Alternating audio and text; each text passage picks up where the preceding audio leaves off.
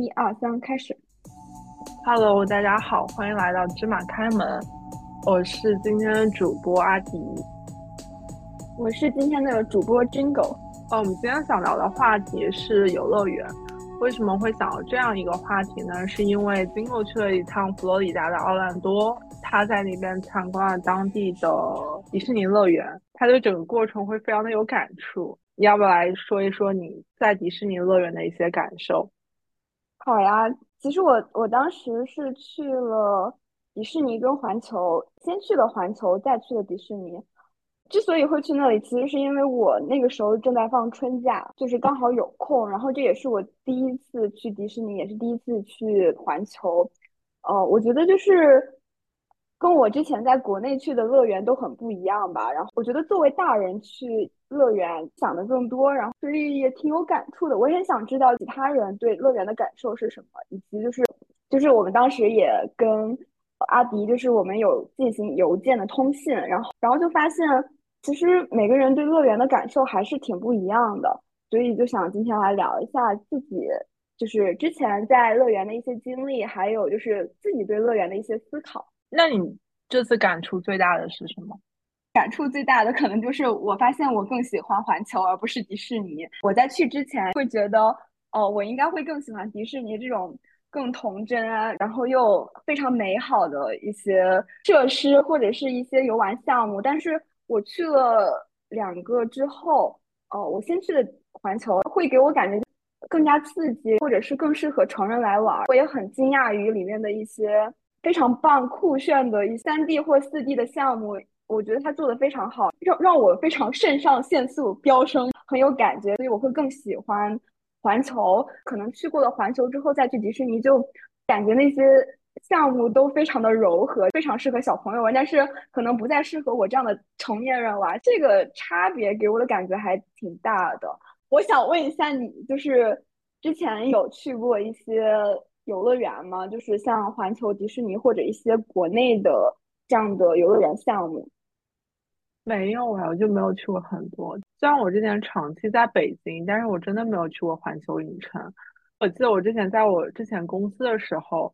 有一年团建是去阿那亚，第二年他们是去环球影城，但是我当时已经辞职了，所以我就呃丧失了这个机会。在上海也是，在上海我之前也在上海待过一段时间。但当时就觉得迪士尼我非常非常的远，在我的印象里，它可能是一个更适合小孩子来玩。然后我感觉我已经是算非常超龄的人了，所以说迪士尼和环球都没有都没有这样的体验。但是我记得我我对游乐园的体验可能更本土一点。我记得我第一次去游乐园是我小学三年级，当时我可能就考三个一百分，然后我妈准备奖励我一下。他就带我去常州恐龙园，它也是一个主题化的乐园。那个是我可能是第一次进到乐园里面，但其实我并不是非常的喜欢，呃，因为我这个人可能不是会非常喜欢人造项目的人，无论是那些比如说有一些刺激性体验的项目，还是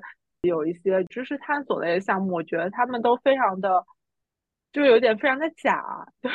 我是那种会把现实就是联系的非常紧密的人，所以游乐园对我来说并不存在。你好像进入到这个空间里，你就会觉得外面的现实消失了，你你只是在一个童话世界里这样。就相比于游乐园，而且而且还有一个原因，是因为我有点恐高，然后我有点恐速度这样的项目，所以说我去游乐园里面基本上不敢玩什么很。重大的一些项目，这可能就导致我去游乐园就失去了一些性价比。相比于去游乐园，我更喜欢这种，比如说去朝阳公园散步这样这样的一些活动。其实我去游乐园也比较少。我小时候，我爸妈就甚至都没有带过我去游乐园。我觉得好像在国内游乐园还是比较贵的，尤其是一些可能游玩体验比较好的。像我小时候就是。在杭州，就杭州有一个水上乐园叫杭州乐园，然后它它除了水上乐园，其实还有一些陆地的项目，像过山车呀之类的那些大摆锤之类的。但是当时那个票价有点贵，所以我我爸当时带我们俩带带我跟我弟一起去了杭州乐园，问了一下门票，发现太贵了，我们负担不起，他就带着我跟我弟去了对面的公园，我们就在那边野餐。就那次觉得还挺遗憾的。后来到了我初中的时候，我们又去了横店，就是因为横店它作为一个影视基地，就是它被改建成了一个非常大的，我觉得也是主题乐园的这样的形式。其实它跟环球有点像，我我更想把它称之为就是中国版的环球。它是根据不同的影视的。类型，然后分成了，比如说它有一些秦王宫、清明上河图、紫禁城之类的，它都是用的拍戏的一些背景，然后或者是一些建筑，然后它改建成了一些你可以去那边游玩的项目。然后它还有一个比较独特的，就是它也会有一些。像我之前以为它是像北京的那个欢乐谷，我记得我当时还是初中生，我就去玩了大摆锤，就是因为有那次经验之后，我就觉得不是那么可怕了。虽然我平平时的时候挺恐高，但是好像因为我知道那个东西很安全，所以我还会挺勇敢的去尝试的。然后这次在环球，其实我室外的项目没有太尝试，因为。就是我的，不管是我的同伴还是我自己，都觉得可能有点危险，因为其实环球也发生过一些设施故障，所以其实，在户外的话，其实是比较危险的。然后我们是尝试了很多室内的项目，它都是用的各种各样的视觉艺术，它用三 D、四 D 去还原那个场景。有些场景你可能需要戴上眼镜，那个场景会让你觉得非常逼真，就像身临其境一样。我觉得那个刺激感一点都不弱，它同时。也非常安全，你自己会给自己心理暗示，就是哦，这都是假的，我我现在就在室内，然后只是那个那个椅子在转动，所以我觉得就是在安全的情况下去体验一下还是很棒的。那个过程也是循序渐进的，就是我第一个在环球体验的项目是是一个肥轮秀的一个改造的一个项目，当时是一群人坐在那个像我们看电影一样的。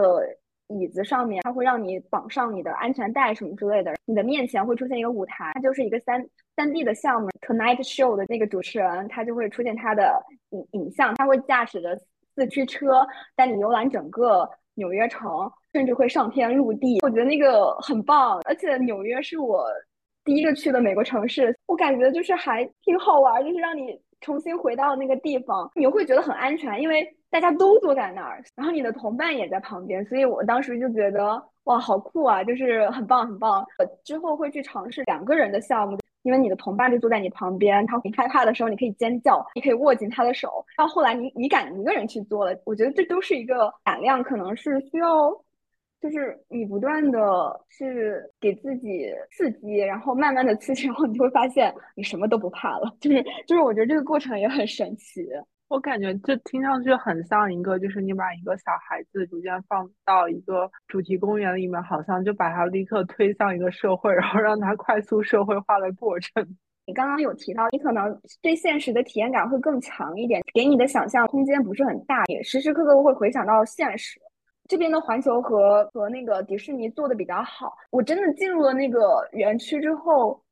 我确实会沉浸到其中。你去做哈利波特的项目，真的会觉得你会你进入了那个世界，大家脸上都洋溢着欢快的笑容，然后大家穿着叫魔法袍，感觉就真的回到了那个里面。然后你那些项目也设计做得非常好，我觉得跟我之前的体验是很不一样的。就是以前在像什么宋城啊，或者是一些别的游乐园项目，可能它就是让你去体验很刺激的那些东西，但是。在环球跟迪士尼，就是他真的会想要让你回到那个影视的现场里面去，然后你真的感觉就哇，真的太棒了。然后那些 IP 就好像活了一样的。其实我我是能感受到你说的那个现实跟想象，因为这个感觉在迪士尼尤其明显，就是因为那些项目可能对我来说有点低幼，可能是我童年的时候或者是青少年期的时候看的一些。动画片或者是一些动漫的 IP，所以你是很很明显的能知道这个东西是虚构出来的。但是我觉得迪士尼它做的比较好的，可能它那个每个项目的时间都设置的相对较长一点，的各种场景还原的也更加逼真。它会，它真真正正是在做故事，就是让你沉浸到其中。我也还是在那个过程中能明显感觉到，就是。给小朋友的那种建立感会比较明显。我还想问，为什么人长大了还会想要去游乐园？这个也是我非常在去之前也非常感兴趣的话题，因为我一开始是没有想去游乐园这个想法的，是我的朋友特想去，然后他之前也去过上海迪士尼，也去过加州的迪士尼，去过奥兰多的迪士尼，我就觉得很神奇，为什么人去过两三次了还想去同一个地方，然后还想玩同一个项目？我觉得是一种童年的乡愁。哦，对，就是好像你的脑海里就有一种关于童年的最美好的印象，尽管你可能知道你的童年不是那样的，或者说你知道你的童年当时没有能够进入到一种当时的那个游乐园里，但是你还是会对自己的童年，包括一些很美好的事情，有一种非常纯粹的期待。就是一方面是我觉得是一种童年的。童年的乡愁吧，就如果一对夫妻或一个家庭带着孩子去，大人肯定会有这种对美好愿望或者他们以前的一个童年的一种怀念，而孩子肯定是对无论是这样的 IP 还是他去探索一个新的世界有这样的一个好奇心。还有一个原因，我觉得游乐园是你已经知道的一个，它是一个非常安全，给你提供无限快乐，你知道这个。这样一个地方，它里面可以摒除一切的烦恼，也没有其他的一不好的事情发生，你会天然就是想沉浸到那个世界里。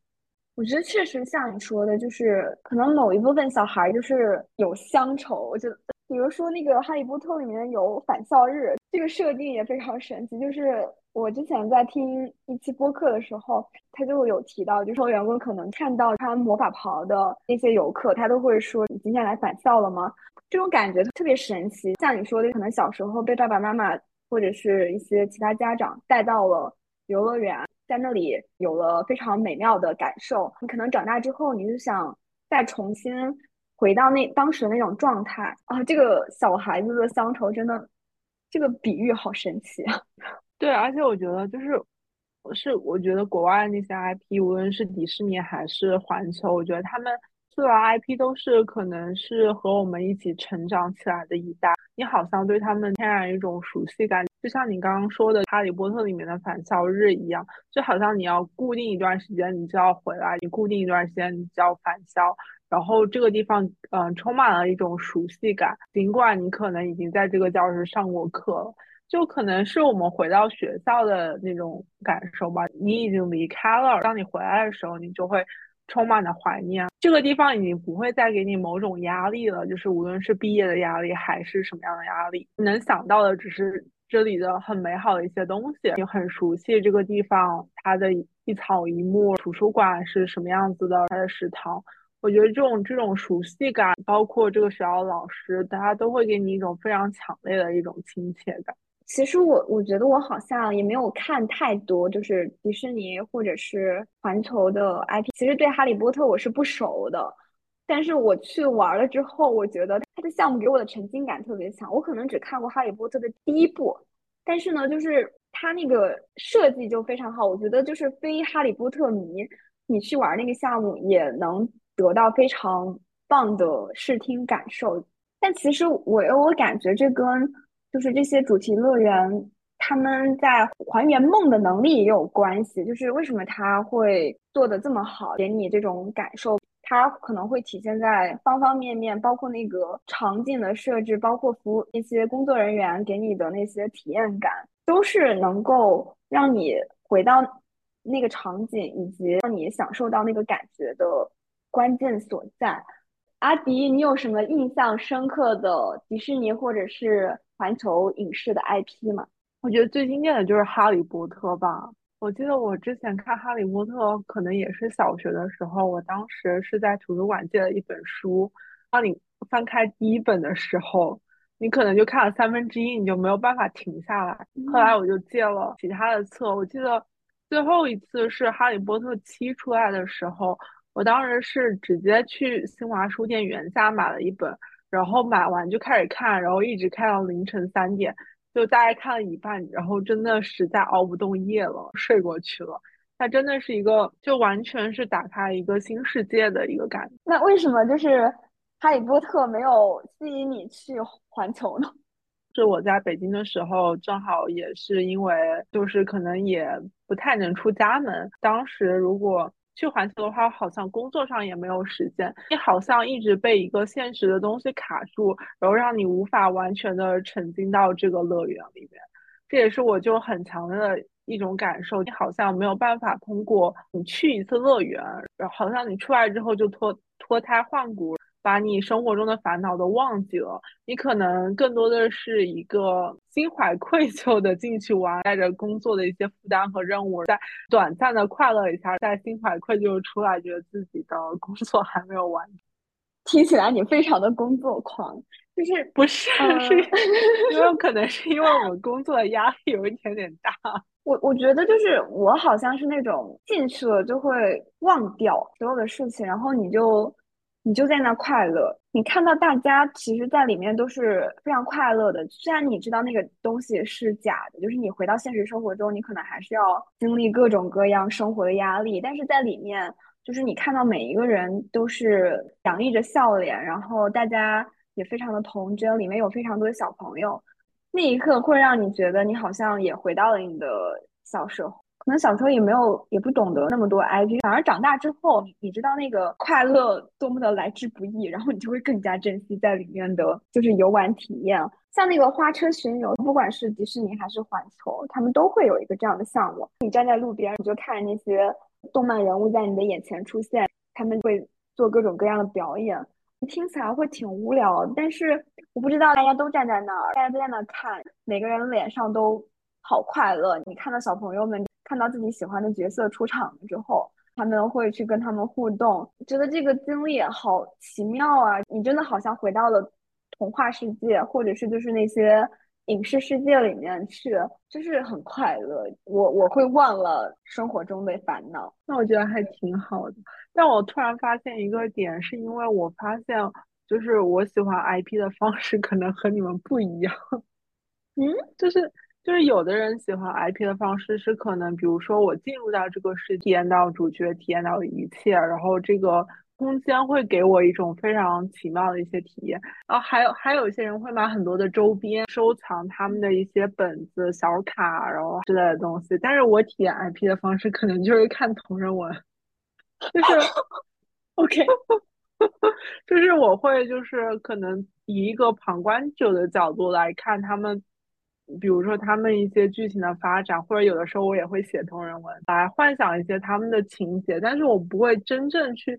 进入到这个世界。对我来说，就是环境可能影响会比较小，但是他人物的性格，包括人人物和人物之间的互动，会给我比较多的一些影响。所以可能我更多的会去看电影，或者说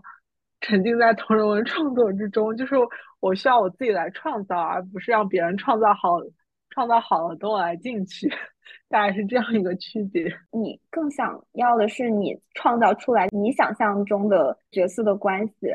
或者是一些角色的一些活动。但是可能主题乐园它是一个只是还原到了一个，你觉得它只是一个还原类的东西，但它不是一个创造性的东西。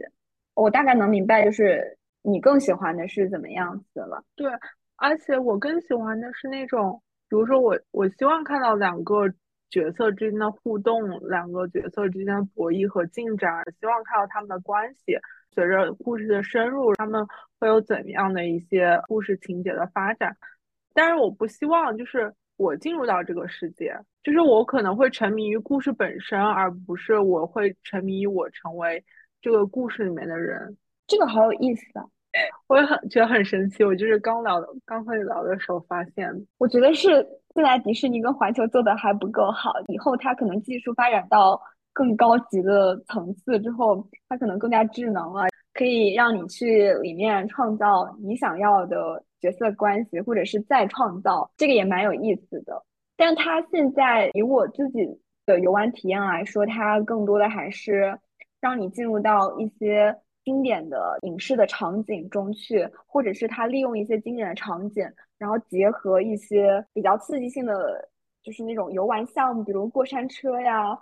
还有一些感受到刺激的一些项目，然后它可能更多的是这样的结合。但但我觉得可能就是这个东西更多的给你的是感官上的刺激，就可能你刚刚形容的你的在创作呀，可能满足的是你的想象力，它可能。两种的刺激的类型不太一样。对对，我可能会被角色给吸引，被角色和情节给吸引，然后他可能创造的更多是一种呃环境。我可能两种都喜欢，我觉得就是 不排斥哪一种，就是尽量多体验就好。嗯，就是也许你去了环球跟迪士尼，然后就对那个场景有了更多的感触，你能写出更好的同人文。也许吧，可能最重要就是我还没有去过，哦，还没有钱和时间 去过。你总有一天会去了。这次去环球给我的感觉就是，哦，它原来可以真的可以做的这么好，就是可以让你沉浸其中，让我稍稍的改变了我对技术的一些看法。利用得当，这个东西真的可以。把你的游玩体验弄得非常好。哎，其实我很好奇，因为你之前有说，就是，嗯，去奥兰多的时候，迪士尼和环球是在同一个地方嘛？因为我们一般的情况下，迪士尼和环球都是分开的。我觉得他们俩可能在某种程度上算一种竞品。我很好奇，奥兰多这个城市，它是，比如说迪士尼和环球，它如果开在同一座城市或者同一个地点的话。啊，你对这个城市会有什么样的印象呢？我当时也特别好奇，为什么环球跟迪士尼会在奥兰多那个一个地方？尤其是从国内刚过来，会觉得这两个地方分开不是更好吗？不太容易形成竞争，然后也不会，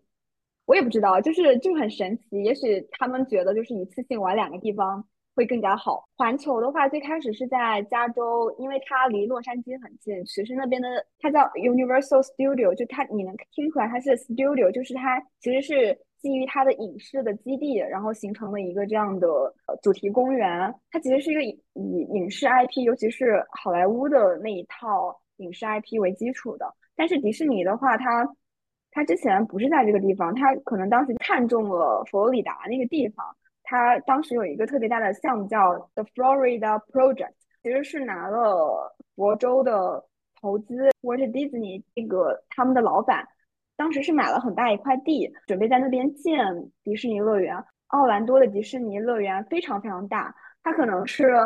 几十个上海迪士尼那么大，而且它一直在建。就是我看过一句话，就是说那边的迪士尼是永远建不完的。然后在那边的话，去迪士尼。它有好几个园区，就是除了它的主园叫叫 Magic Kingdom 梦幻王国，它其实还有非常多的像 Animal Kingdom，非常多不同类型的 Kingdom 可以去那边主题乐园玩。我们当时是去了呃 Magic Kingdom，然后还去了 Animal Kingdom，然后另外一个我现在忘了，应该也挺好玩的。我但是我对那个主园跟 Animal king 的非常印象深刻，因为我很喜欢那个 Animal Kingdom 主园的话，可能就是一些比较经典的 IP，但是那个 Animal Kingdom 你可以坐着那个环游车，然后跟着它那边有一个特别大，我觉得是野生动物的保护区，你可以坐着那个游览车，那边的工作人员会带你游览整个他们的保护区，里面有非常多动物，非洲的动物呀，还有一些佛州他们当地的一些。动物，然后离得他们非常近，他们也会跟你讲解，就是说他们是怎么保护它的。迪士尼在做一些保护的措施，那个游览过程非常神奇，就可能是跟我在国内的动物园经历的非常不一样。那边的动物看起来也非常的舒展，跟你离得也非常近。我当时在那边有点被治愈了，可能天气也非常好。我跟我跟阿迪可能现在都在美东，然后美东的冬天是非常冷的。然后这也是为什么我想去佛州，就是因为那边天气冬天非常好，气温有二二十度、二十五度左右那个时候，而且刚好那天去 Animal Kingdom 的时候，它的它是天晴的，所以我觉得就是在户外坐着那个游览车，然后在那边逛一圈，我觉得是非常舒适的，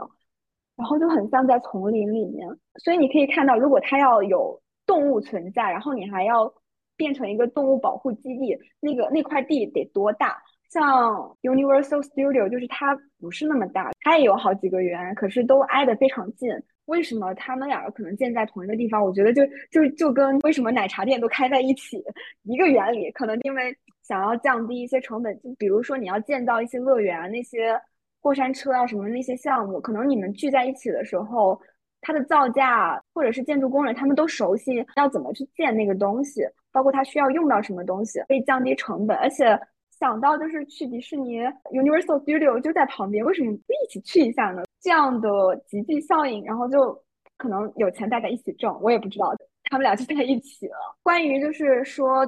佛罗里达这个州给我的感，我们当时是从就是奥兰多玩完了一一周之后，其实我们还去了迈阿密，它算是一个美国比较南部的一个城市。像奥兰多给我的感觉，它非常的乐园化。因为它有两个乐园，然后其实我觉得它基本上占据了整个奥兰多这个城市。你去那儿基本上都是游客，当地的一些居民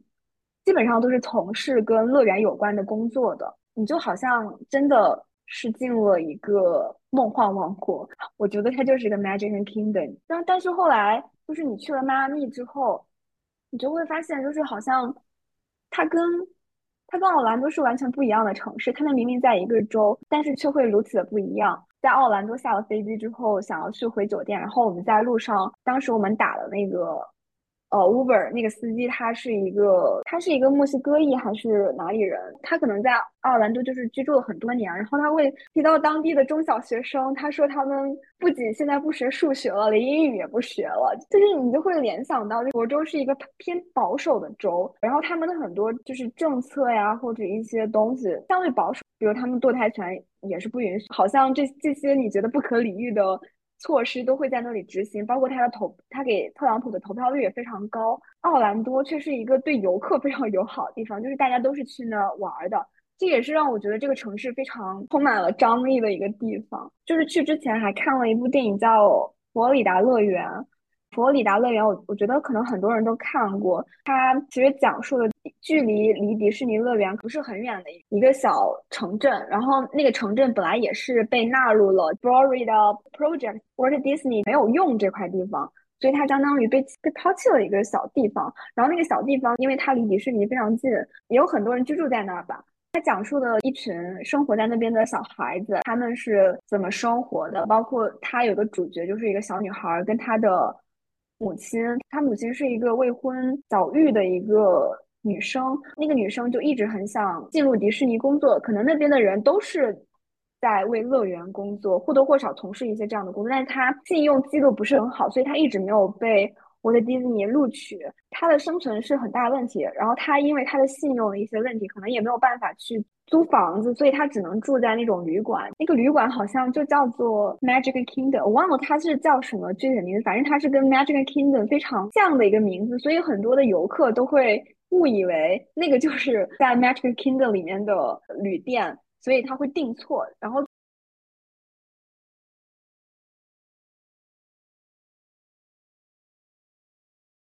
电影里面也呈现了这样一个一个情景，一个来自于南美还是中美的一一对夫妻，然后他们的秘书给他们订错了，就订到那个地方，其实是离迪士尼还是有蛮远的距离。我觉得就是一个很边缘的人的故事，然后他好像是寄生在迪士尼旁边的一群人，然后他那个女生她可能没有办法就是挣钱，然后她就只好去卖一些可能那些山寨的周边，甚至去兜售一些。迪士尼的手环，然后卖一些廉价的香水，你就会感觉到那部电影里面呈现的迪士尼跟你去的迪士尼非常的割裂。就是为什么会存在在迪士尼这么梦幻的地方旁边会存在这么生活困苦的一群人，会让我联想到美国的一些社会问题。因为美国这边的信用系统非常发达，就是一旦你做错了什么事情，你的信用。记录就会不好，然后这个信用记录会影响你做一系列的事情，你租不到房子，你找不到工作，所以就很多人因为这样，他没有办法改过自新，就是一个很简单的契机，就是他没有被纳入到那个巨大的 project 里面，然后他就变变成抛弃的一部分，就是这个也很令人唏嘘。最后那个那部电影里面有一个最后的场景，拍摄了那个一群小两个小女孩，其中一个小女孩可能因为她妈妈就是做错了事情，然后她必须。被送到一些救助中心去，他就没有办法跟他妈妈在一起了。然后他就很想，他就不知道怎么办。然后他另外小伙伴就带他冲向了迪士尼。其实我也不知道这个电影最后这个结尾意味着什么。但是他们冲向迪士尼的时候，冲向那个 Magic Kingdom 那个主园的那条大道上。所以当时我走上在那个大道上看花车表演的时候，其实有点回想起那个场景。之前看导演的一些采访的时候，后面才知道。那段场景其实是用 iPhone 拍的，因为它不能用专业的摄像机去拍迪士尼。如果你用专业的摄像机去拍迪士尼，用于商业目的的话，可能会面临起诉的问题，因为迪士尼不允许你这样做。就那个画质可能跟前面的也不太一样，这一系列都会让你觉得这个事情会让你想更多，就是这东西很复杂。我其实也我也看过那部电影，但是我可能没有实际到场那种体验感。我我第一次看这个电影的时候，我会感觉它的画面有一种非常童话般的用色，它的是那种粉红色或者说天蓝色，然后还有彩虹，就会让人勾起很美好的回忆。但是你进入到每一个出租屋里面的房间的时候，你就发现它里面其实是。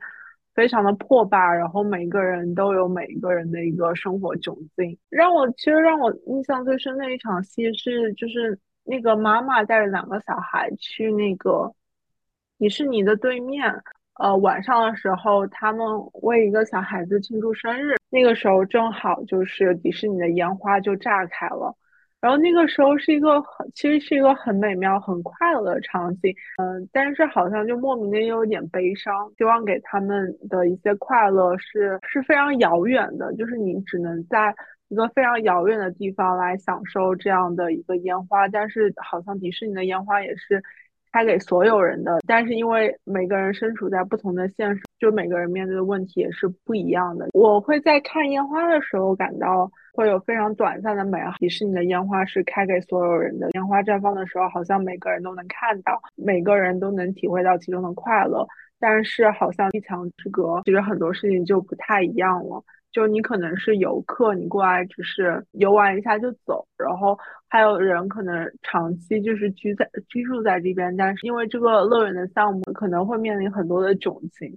它好像也在一定程度上让我们看到看到迪士尼之外的一个复杂性。我其实对那场戏也非常印象深刻，但是我会觉得那那场戏是一一个非常温情的。它其实是当时，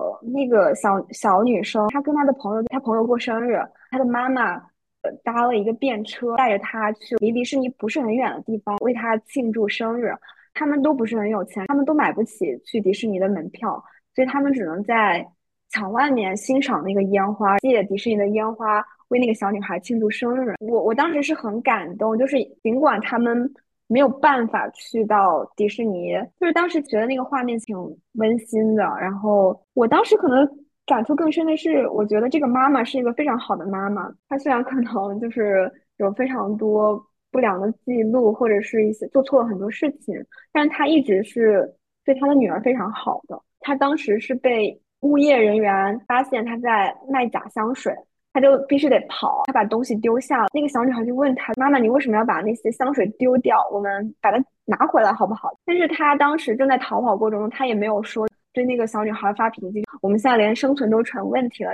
我们应该赶紧跑。反而是他会蹲下来跟他讲为什么我们不能要那个东西，就是然后把它背在他的背上，然后把它带回去了。就那一刻，我会觉得她是一个。她是一个很好的妈妈，包括就是她会带她的朋友，她是真正的尊重那个小女生跟她的朋友，所以才会带他们一起去庆祝生日。所以就是我当时可能感触到的更多是这种温情的时刻。呃，我也觉得你讲的很有道理，就是关于就是明明他们是生活在那里的人，他们却没有那么多的机会进入到那个梦幻的世界里面去，然后这个就是金钱把两个群体给分割了。那一刻，那个反差感给人带来的那种震撼感蛮强烈的。我当时在晚上的时候也在看烟花，然后我也在想，你在里面看烟花，挺冲击挺大的。尤其是看完这部电影之后，你会想到会不会就是在墙外面就有人在这样看烟花呢？但说到烟花，就是还让我比较感动的一点是，哦，我记得是二零二二还是二零二一年那。就是上海迪士尼的那一场烟花，我觉得在那个非常危急的关头，它还是遵循着它里面园内的一个时钟或者安排，在当时的那种场景下给所有人放了一场烟花。我觉得它那种梦幻的感觉是，就让人在很绝望的时候会感受的非常不一样。讲到上海迪士尼，其实我有个我的同学去过上海迪士尼嘛。当时我们在在呃奥兰多的环球跟迪士尼的时候，其实我们想买一些周边，我们就发现这边的周边没有上海做的好。比如我们想买想买那个史迪仔，这边可能只有玩偶跟一些我觉得不是很好看的一些行李箱或者一些小摆件吧。但是我同学跟我讲，就是上海迪士尼他可能会卖那个史迪仔的包，然后比如还有很好玩的一些。或者是很好看的一些小小玩偶，反而就是像国内的话，会有会有很多像最近可能新开发的一些 IP，这边是没有的。这个也是我很感兴趣的一个话题。为什么迪士尼它它好像在从美国它去到欧洲去到亚洲，它会开发出不同的 IP 人物，它也会给他们赋予就是不同的故事，就是某一个人是某一个人什么样的关系，然后他会讲一整套的这样的人物关系。然后是他甚至有过这样的网站去讲述他们的家族故事，这个也是我觉得好奇妙的一个事情吧。包括就是关于迪士尼，反而是环球它其实是没有这样的东西的，好神奇。但我觉得好像是一种，比如说迪士尼在适应每个地区本土化的一个过程。我当时是看了，我不记得是看了还是听了什么东西，就是它里面会讲到，呃，最原始的 IP 可能是呃米妮跟米奇这两个主要的人物，但是他们可能会去全球旅行，然后他们可能到了一个地方，然后他们认识了新的朋友，比如说杰尼龟，当地会有一些新的朋友，那些新的朋友他可能就发展成了当地的那些 IP 人物。近近两年，尤其是上海迪士尼，它可能会有一系列新的 IP 出现，受到大家热捧。琳娜贝尔吗？哦，对，是琳娜贝尔。在美国这边是没有琳娜贝尔的故事，它只有在上海会有。对，然后香港的也不一样，日本的也不一样。就是最开始在亚洲的话，其实是最开呃，就是他来亚洲最开始是在日本，然后再是，再是香港，再是上海。这我真不知道，我真的没有做很多功课，我也没有认全他们。对，然后他其实是达菲的朋友，他其实属于达菲家。达菲他一开始是诞生在美国迪士尼的一个小熊，他可能到了是到了日本之后，他就改名成达菲，就在亚洲发扬光大。达菲有了女朋友叫雪莉梅，又有一只绿色的小画家叫做杰拉多尼，它是它是一只龟。然后到了一七年的时候，他又出现了星黛露，他是一个想要成为舞蹈家的，然后穿着粉紫色裙子的一一只小兔子。到了一九年，又加入了可奇安，它是一只黄色的小狗。到二零年的时候，有一只绿色的小海龟叫奥勒米拉。可能到了一二一年的时候，出现了小狐狸琳娜贝尔。它其实是陆陆续续就是增加了不同的这种小动画角色，但是好像很神奇，就是我好像没有看见过他们的动画电影，他们可能是。单独作为一个动漫 IP 出现，对我就觉得很神奇，因为我觉得环球和迪士尼在走两个不太一样的路径。环球可能是借助一些电影的 IP 改编，然后来不断推广它的一些物品的一些商品化，授授权一些 IP 的周边。但是好像迪士尼它一系列琳娜贝尔的周边，或者说达菲家族的成员，好像都是凭空出现的，就是。它没有任何的背景，没有任何的依托，只是好像它自身就成一个 IP。我觉得这个还挺有意思的。对，我觉得这这可能迪士尼它的厉害之处，它不像环球，环球可能你还是要基于一定的影视 IP，它才能再去做一系列的游玩的项目，然后让你回到那个影视里面去。它好像不会像呃迪士尼，迪士尼可能就是它它会根据乐园再创造出一系列的角色，让你。到乐园里面，而不是就是拿影视 IP 作为一个噱头吸引你过来。我觉得这可能就是迪士尼它为什么能够仍然吸引这么多人前去参观的一个理由，就是长盛不衰。我之前在读到一篇论文的时候，他就说到，其实迪士尼就是迪士尼乐园中有很多主题商品，然后它都是基于迪士尼就是呃有专利的动漫主题来制成的。华特迪士尼在做动画的时候，并没有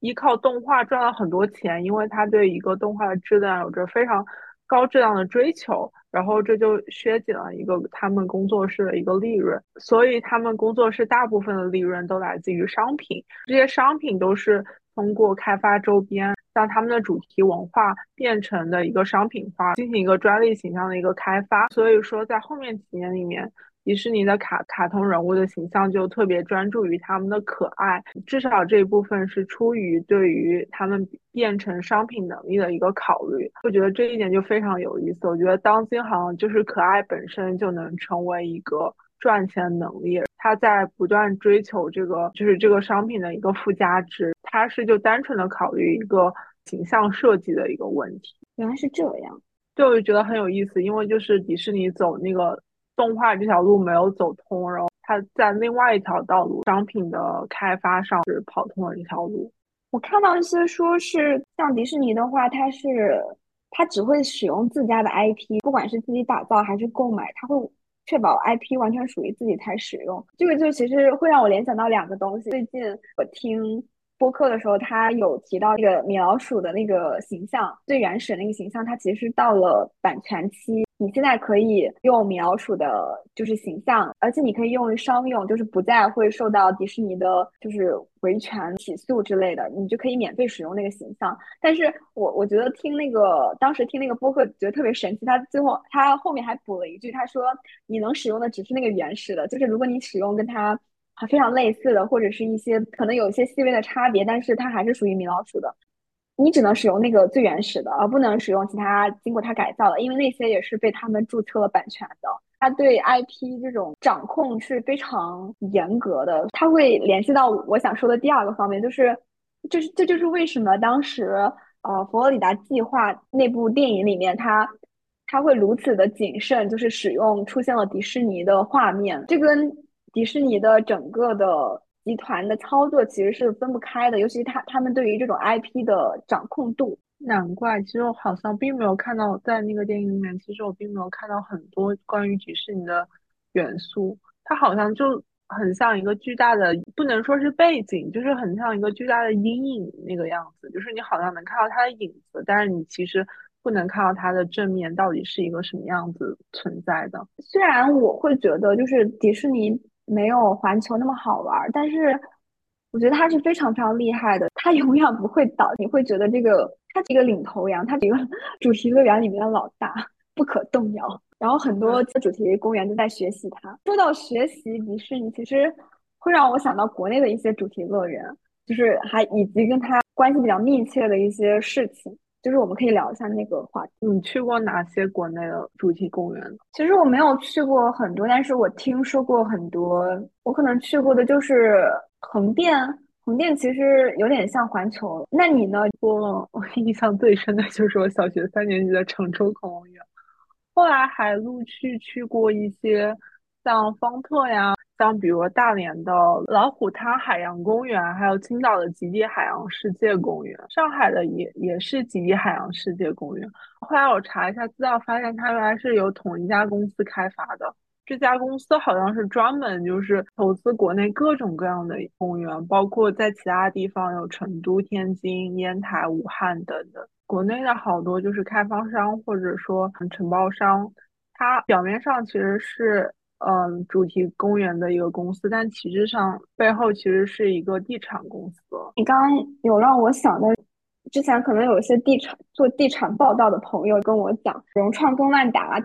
他们其实是地产公司，他们可能会，尤其是万达吧，像万达还有自己的影视的一些项目，他当时可能因为他们做地产，他们会有非常多的地，其实主题乐园对他们来说一个非常好的能够把。自己的地产转化成盈利的项目的一个方式，所以他们在可能经济还比较好的时候，他们其实是建了。就是着手会想要去建那些主题乐园，比如万达主题公园，我印象中是在很多地方都会有的。还有融创，他们其实也做了非常多 IP 的项目，但是他们好像都没有成功。比较好的还是万达，因为它万达它其实还是基于它这种影视的前提在，就是它可能也想做中国版的环球，把这些影视 IP 给它主题公园化了，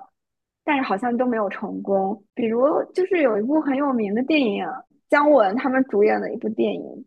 让子弹飞》吗？对，《让子弹飞》其实他好像就是把他的 IP 给建成了一个影视的基地，然后你可以去那边体验。我觉得国内的像这种主题公园，它更多的还是把那个场景给你还原出来，它其实很少去融合一些游玩的项目。我也觉得很奇怪，为什么他们不做呢？我觉得首先就是你没有一个很好的 IP，就你没有一个经久不衰，然后会非常吸引一代一一代人的 IP。这个很有道理。我想到的就是可能万达前些年就是有拍一些像狄仁杰。然后它里面其实有很多的魔幻现实的东西，我不知道他们当时是不是也想把它搞成就是这种 IP 公园化的一些东西。我听你说的几个主题，就无论是让子弹飞还是狄仁杰，我都觉得会非常的古代，包括还有一些水浒城啊、三国城啊对，我觉得它都是有一种非常古代的感觉。这种可能，比如说会喜欢一一些古装 电视剧的人。会不会去那边？但是我觉得他们对一些，比如说一些青少年，对于更普遍的受众，并没有非常大的那种影响力。我觉得也有可能是跟他的时间有关系。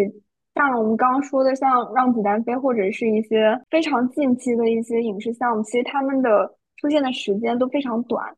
但是你像国外的话，像 Barbie 或者是一些其他的一些这样的 IP，他们的时间都是。非常非常长的，可能有几十年了，然后他们才会去做一些 IP 的改建。可能那些传统的项目，像那些古装或者是一我们比较熟悉的《西游记》这样的 IP，就是相对来说对中国人来说比较熟悉一点。然后他们改建也会更加得心应手一点。他们可能就想从这个角度切入，但是好像也没有做出什么就让人印象比较深刻的项目来。国内的主题乐园还停留在一个卖门票的一个阶段。方特做的比较成功的是他用《熊出没》，可能这也是唯一一个比较出圈的。但我觉得，哦，对我可能没有什么吸引力，因为我可能不是他的一个核心的受众。他可能对于一些小朋友可能吸引力会更大一点，可能更多是家长陪小孩在玩，但是对对于家长本身也吸引力并不是非常非常的大。像国外的 IP，我当时我觉得特别神奇的是，变形金刚居然还那么火，在那个环球里面啊，我在那个排队的时候看到那些非常经典的，可能特别特别早期的变形金刚，它可能在八九十年代的时候还是那种动画片，就是还是那种手绘一样的那种动画的形式，而不是那种二维的，呃，不是三维的那种动画，就是那个变形金刚，然后它场景还原的也非常好。然后你就是去体验那个变形金刚，我也觉得非常神奇。居然变形金刚这个 IP 居然能这么长盛不衰，更不要说这种新进的像小黄人，它就是那么简单的一个一个一个小香蕉一样的东西，就是它它能这么火。然后它甚至它甚至不是那个电影里面的主要人物，就还有像什么 E.T. 外星人，它也是这么早的 IP，但是它还是依然这么火。我觉得好神奇，我觉得这是一个值得研究的话题。为什么国外的 IP 经久不衰？我觉得这些都很就是很旧的 IP，但是它依然能够吸引大家去玩儿。我最近觉得那个《封神榜》可以做一个 IP，我我觉得很神奇，就是小猪佩奇其实有它的主题公园在福州，然后小猪佩奇它是它在英国、德国、意大利都有实体公园。然后四川也有个小猪佩奇主题公园，天呐，太神奇了！国内还是蛮多在建的主题公园，可能就是名声不是很大，然后大家可能都是更想去环球啊、迪士尼。就是这些比较成熟的主题公园，因为它一是比较安全，然后第二个是它的 IP 比较多，你一次性可以去很多的你喜欢的一些 IP 的项目。就你刚刚讲到，就是影视 IP 就是转化的问题。我去的横店就还，它可能还是作为影视基地的名声比较大，大家不会想要去那里旅，可能就只有追星的人可能会哦，我想着我去那儿偶遇一些明星怎么样。呃，玩的话。我印象比较深刻的是两个方面，一个是当时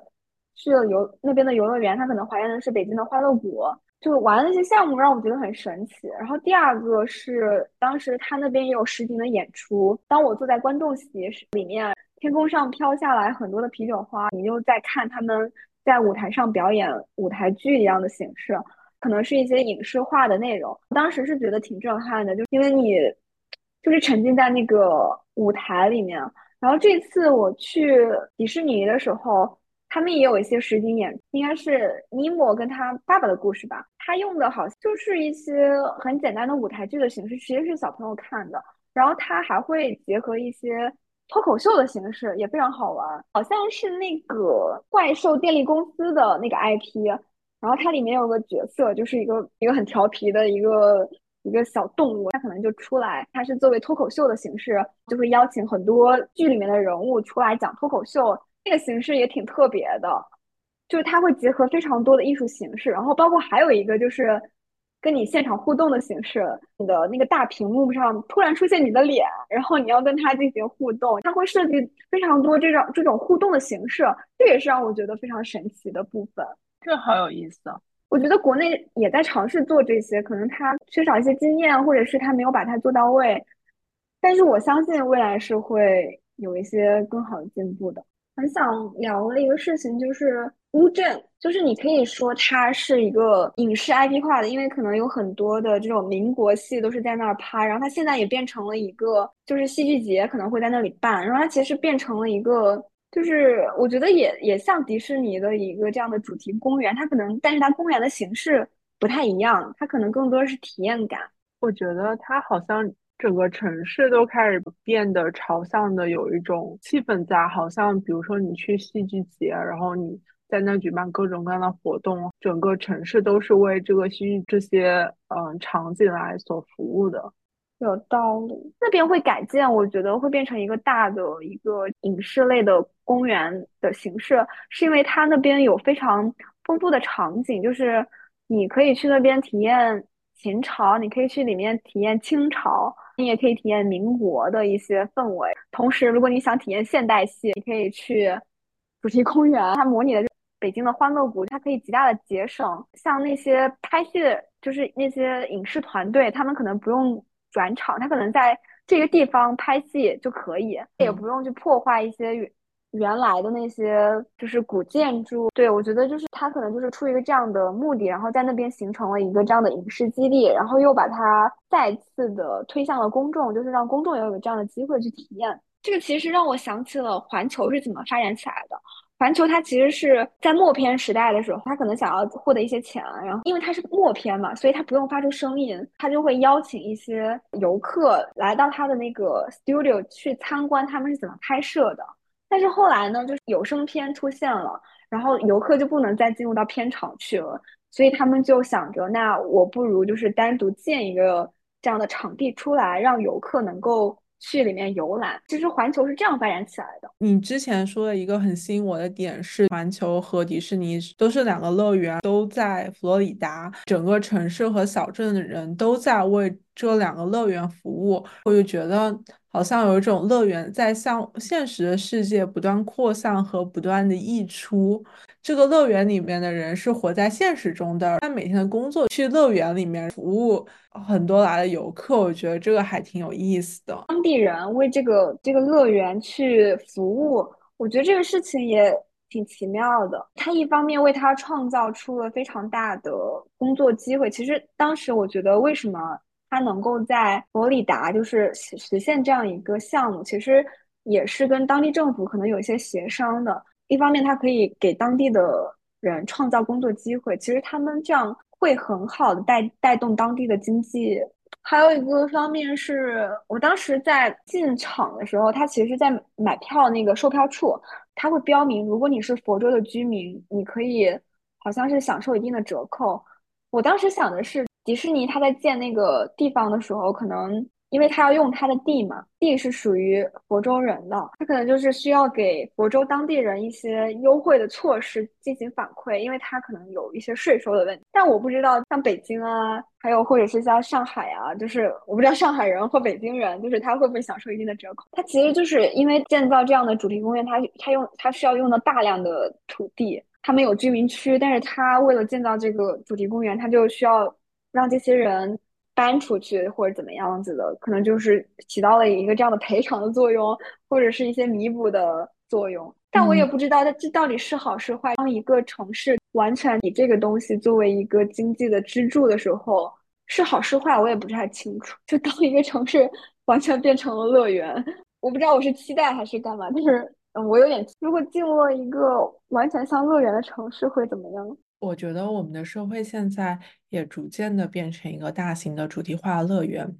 呃，我之前读过一篇论文，它是由美国的社会学者 Alan Breman 提出的一个概念，叫做社会的迪士尼化。它所讲述的就是我们当今的每一个消费场域都变得像一个微型迪士尼一样。这个学者指出，在这里面有几个特征。第一个是主题化，就是说整个娱乐的生产过程和空间都有显而易见的文化进行包装。然后形成了一个特定的文化氛围和体验。主题公园的设计上，他们的重点会放在一个设备和景点的一致性上，会放在他们的一个统一的主题上，而不是单一的刺激因素上。其实我还看到一个很有意思的点是，迪士尼的灵感来源是来自于一九八四年芝加哥铁路博览会。像这个铁路博览会，他们就有一个非常鲜明的主题，就是铁路。它是为了庆祝第一列火车进入城市一百周年而所举办的一个博览会。它的第二个特征是消费的去差异化。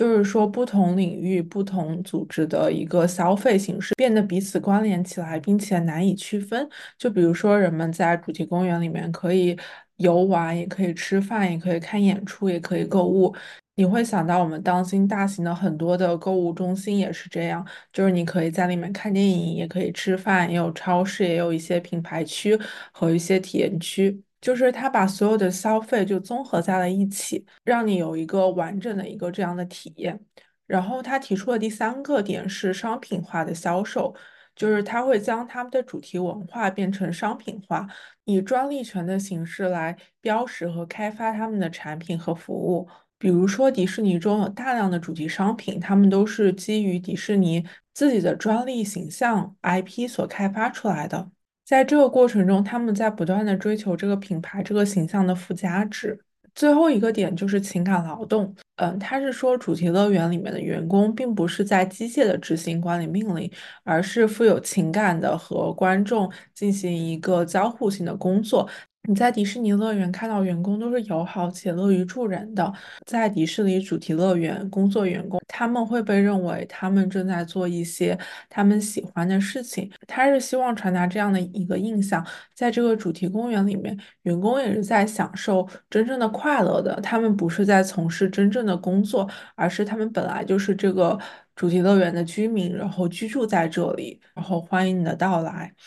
迪士尼化还有一个特征是。我们的体验感越来越强。在迪士尼之前，曾经有一个理论是，整个社会的麦当劳化，整个社会的麦当劳化，它是追求一种速食消费的文化，它强调这个消费发生的越快越好。然后它追求的是便利，但是过渡到迪士尼，它的重心不再是一种便利，而是在一种体验感。我们是单纯的在体验消费本身，就消费并不是一种手段，我们并不是通过消费来获得什么，我们只是就是消费本身就是一种非常愉快的一种体验。很有见解。迪士尼化对我们社会，或者是对我们个人，或者是对他们的员工有了什么样的影响呢？我觉得。最强的影响涉及情感劳动吧，可能我们现在都会体会到，在我们的工作中有或多或少的情感劳动。你要在这种服务的互动中来表达一种社会期望的一种情感行为，我觉得内耗是很严重的。觉得之前好像读到一篇关于迪士尼员工的文章，就会说到，就是他们好像只能装扮成。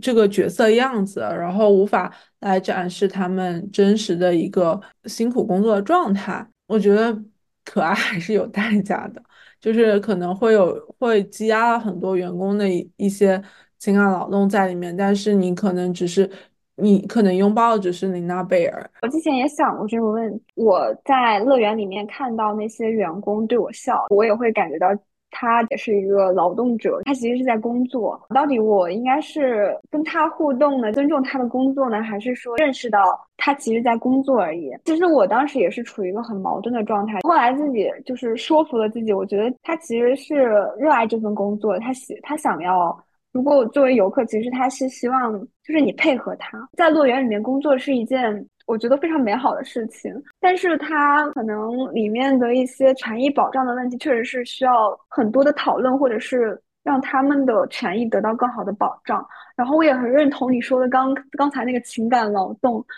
因为你你实在是太明显了，就是如果一个人天天这么对你笑，一个人天天需要这样笑。他自己的内心，我不知道他是真的开心还是假的开心。我觉得是会有一点点负担的。这个就是让我想到那个小丑那部电影，就是他天天就是需要挂着笑脸，就是做一些搞怪的动作，但是呢，可能内心也积压了很多的负面情绪。我我也不知道作为游客应该怎么去处理这个问题。因为我刚刚听你的描述，好像就无论你自己的一些感受，还是你描述的那位员工的感受，好像大家都是面临着一种两难的困境。就是你自己好像不知道应该是把它当一个呃乐园里面的角色看待，还是说当成员工本身看待。好像在里面工作的人也是说，我到底是装扮成这个人物给会给大家带来快乐，还是说我作为一个员工付出了。很多的情感劳动，然后受到一些情绪性的伤害，在这样的呃隐形的伤害中，我的权益并没有得到保证。呃，我觉得好像大家就是在两个角色之间都会面临着这样一些问题。我觉得似乎就是只有乐园本身，或者是这个大集团本身是获利的。是的，他好像就是从这个。事情里面就隐身了。你刚刚的描述其实还让我想到一个事情，就是叫法兰克福学派的，他们有一个概念叫文化产业 （cultural industry）。他其实当时的提出的背景是一群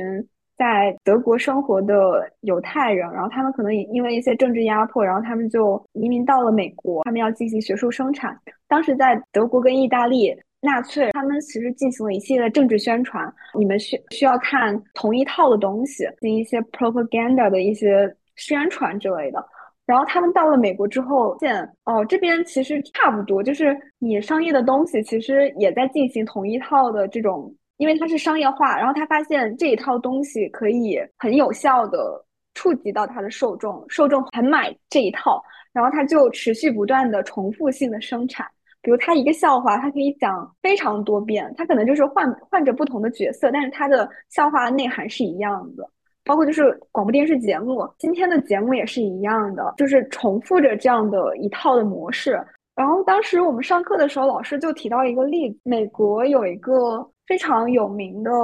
一套节目，好像叫 Branding，就是一个金发美女，然后她跟她丈夫的故事。出了一系列的这样的东西出来，它只是换着不同的场景，但角色内容是一样的。然后最后的一句话就是 Brandy，就是总总会回到那样一一个东西出来。法兰克福学派的那群人，他们就就提出了概念叫文化产业，就是这样整个一个系统性的文化的这样的集团，它可能就是用一一同一套叙事，然后去生产。内容给观众看，我不知道，就是迪士尼它能也算不算这样的一套程序下来生产出来的东西？当时我们老师课上说的，他发现这个东西能挣钱，然后他就不断的生产同系列的东西，就是有一种他们在德国经营那一套是政治类的宣传，这边的话可能就是商业的宣传，就是让你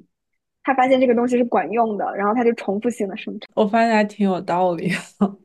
对，我就觉得之前像比如说迪士尼，它一开始只是一个米奇和米妮的形象，到它不断发展出它的好朋友，发展到不同的呃不同的故事线，到它整个的产业，无论是它漫画，然后他的公司，还是他的制作团队，他无论是在一个时间上，好像去年二零二三年好像是迪士尼的一百周年，我觉得他就是跨越这么长的时间，同时他还是在。嗯，全世界拥有不同的迪士尼乐园，我就觉得它在一个时间上和在一个空间上都有不断的复制自己的倾向，时间上和空间上都在不断占领。就迪士尼可能做的比较 隐形一点，我觉得它好像，嗯，它还是在创造自己的 IP，它不是那么的重复，但是你总能你总能找到那一套公式，它成功的公式可能那些东西。可爱，然后把他的把他的这个人物要跟他以前的故事串联起来，你总能找到一套公式。这就让我想到，我之前其实是一直在追一个动漫，然后那个动漫当时那个作者是想要在一百话之内就把它完成，它是一个一个中短篇的一个作品，但是后来他们又。嗯，把这个动漫改编成了 TV，然后又改编成电影，然后每年有剧场版，还有各种各样的周边。后来这个产业就越来越大，一开始只是一个小短片，到后来投入越来越多，呃，很多人的参与，比如说声优。呃，还有一些 IP 的开发，所以这个作者就一直没有把这个动漫完结。但如果这个动漫不完结，它必须长期的更新下去，它就需要把这个故事线不断的推进。那如何推进呢？它就不断的加新的人物进来，加新的人物进来就会产生新的叙事动力，推出新的故事线，导致它的人物也越来越多，越来越庞大。在每一个人物的故事线上，我们也可以看到，其实他也积累了很多的粉丝基数。嗯，每一个角色可能他和他的 CP 也会有各种的，会有很多的粉丝基数。有了粉丝基数之后，大家也会在这个上面进行一些改编或者再创造。嗯，我感觉他就是铺了一张非常大的网，然后不断的向外蔓延。导致他迟迟无法完结。我也是觉得他是一直是在这个公式里面，就是不断的循环创造。我觉得这也是他创作的一些公式。我觉得是不是观众在在看一些剧或者是一些。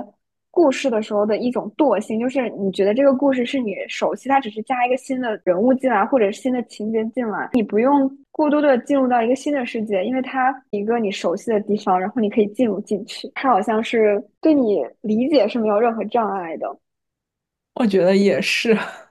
那好，那我还想问一下今天最后一个问题，就在我们讨论了这么多之后，你还会想去乐园？乐园给你带来的快乐有没有？有没有什么改变呢？我觉得如果有机会的话，我我会再去乐园，但我可能不会再去，不会再去佛州那边的迪士尼或者是环球了。至于我以后去加州的时候，我可能会想要去那边的环球跟迪士尼再去看一下，因为我比较喜欢，虽然它的项目可能类似，但是我想体验一下，就是不同的地方会有什么样的差别。然后我可能回国的时候，我也会想要去北京跟上海的迪士尼跟环球看一下。然后我想看一下它有什么本土的东西，在美国没有体验到的一些东西，可能有一些新的感触。我也想去，我也想去日本的迪士尼，我也想去香港的迪士尼。这次去，因为这这也是我第一次去迪士尼跟环球，所以我觉得它给我打开了一个新的探可以探索的地方吧。我可能更多的。也不是为了去体验那些那些刺激的感觉，我可能就是想要去体验这种文化的，尤其是我更想去看大家是怎么去玩乐园的。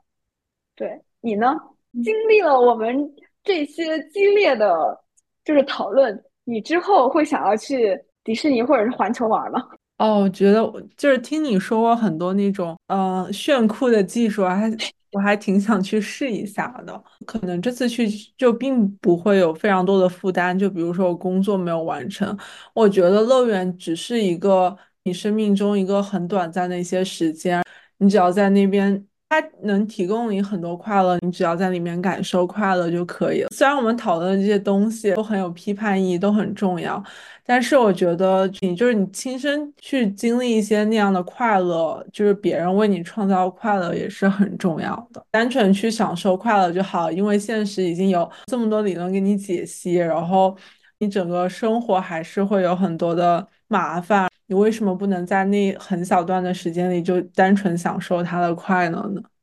所以我觉得还是就是无脑去玩就可以了。我觉得，我觉得不一定要无脑的去玩。其实你可以知道了这些东西之后，你再进去玩，其实你会有更多的感受。就包括我们去完了之后，也可以再聊一次天。就是其实在这个过程中会有非常多的不同的感受。然后我还想说，就是。去乐园可以带上朋友或者是爸妈一起的，这也是我之前没有感觉到。我觉得一个人可能，我觉得很少会有一个人去玩乐园。你跟你朋友在玩乐园的过程中，关系会变得不一样。因为小时候是爸妈带我们去逛乐园，可能你长大之后，你带着爸妈去，又是不一样的感觉。我也见过很多的大人，他可能会带自己的小孩去那边玩，那有又是不一样的感受。好像在你人生的不同阶段，你都可以去乐园。每一个阶段都会有不同的感受，我觉得更重要的是把这些感受就是表达出来，或者是说跟身边人讨论。对，我还想补充一点，我觉得乐园一个你可以不断的去，然后不断的重复去，然后你带不同的朋友或者家人去都有新的体验的一个地方。它是固定在那里的，你回到那里会非常有一种，呃，熟悉、快乐和安全的感觉。我觉得可能这就是乐园给我们的一种吸引力。每个人心里可能都会有，就是非常童真的那一块儿。然后我之前也难以想象，我爸妈会想要跟我一起去乐园。我已经长这么大了，我可能比较能理解他们。我小时候，他们可能是想带着我去，但是我长大之后，当我表达说，或者是我们有空的时候，要不要一起去家附近的一些主题公主题乐园去玩？然后他们也会觉得，哦，那挺特别的，我们一起去吧。就是他们也想。找回那个童年的感觉，期待我们有机会一起去乐园。好的，好的，那我们这期就到这喽，拜拜，拜。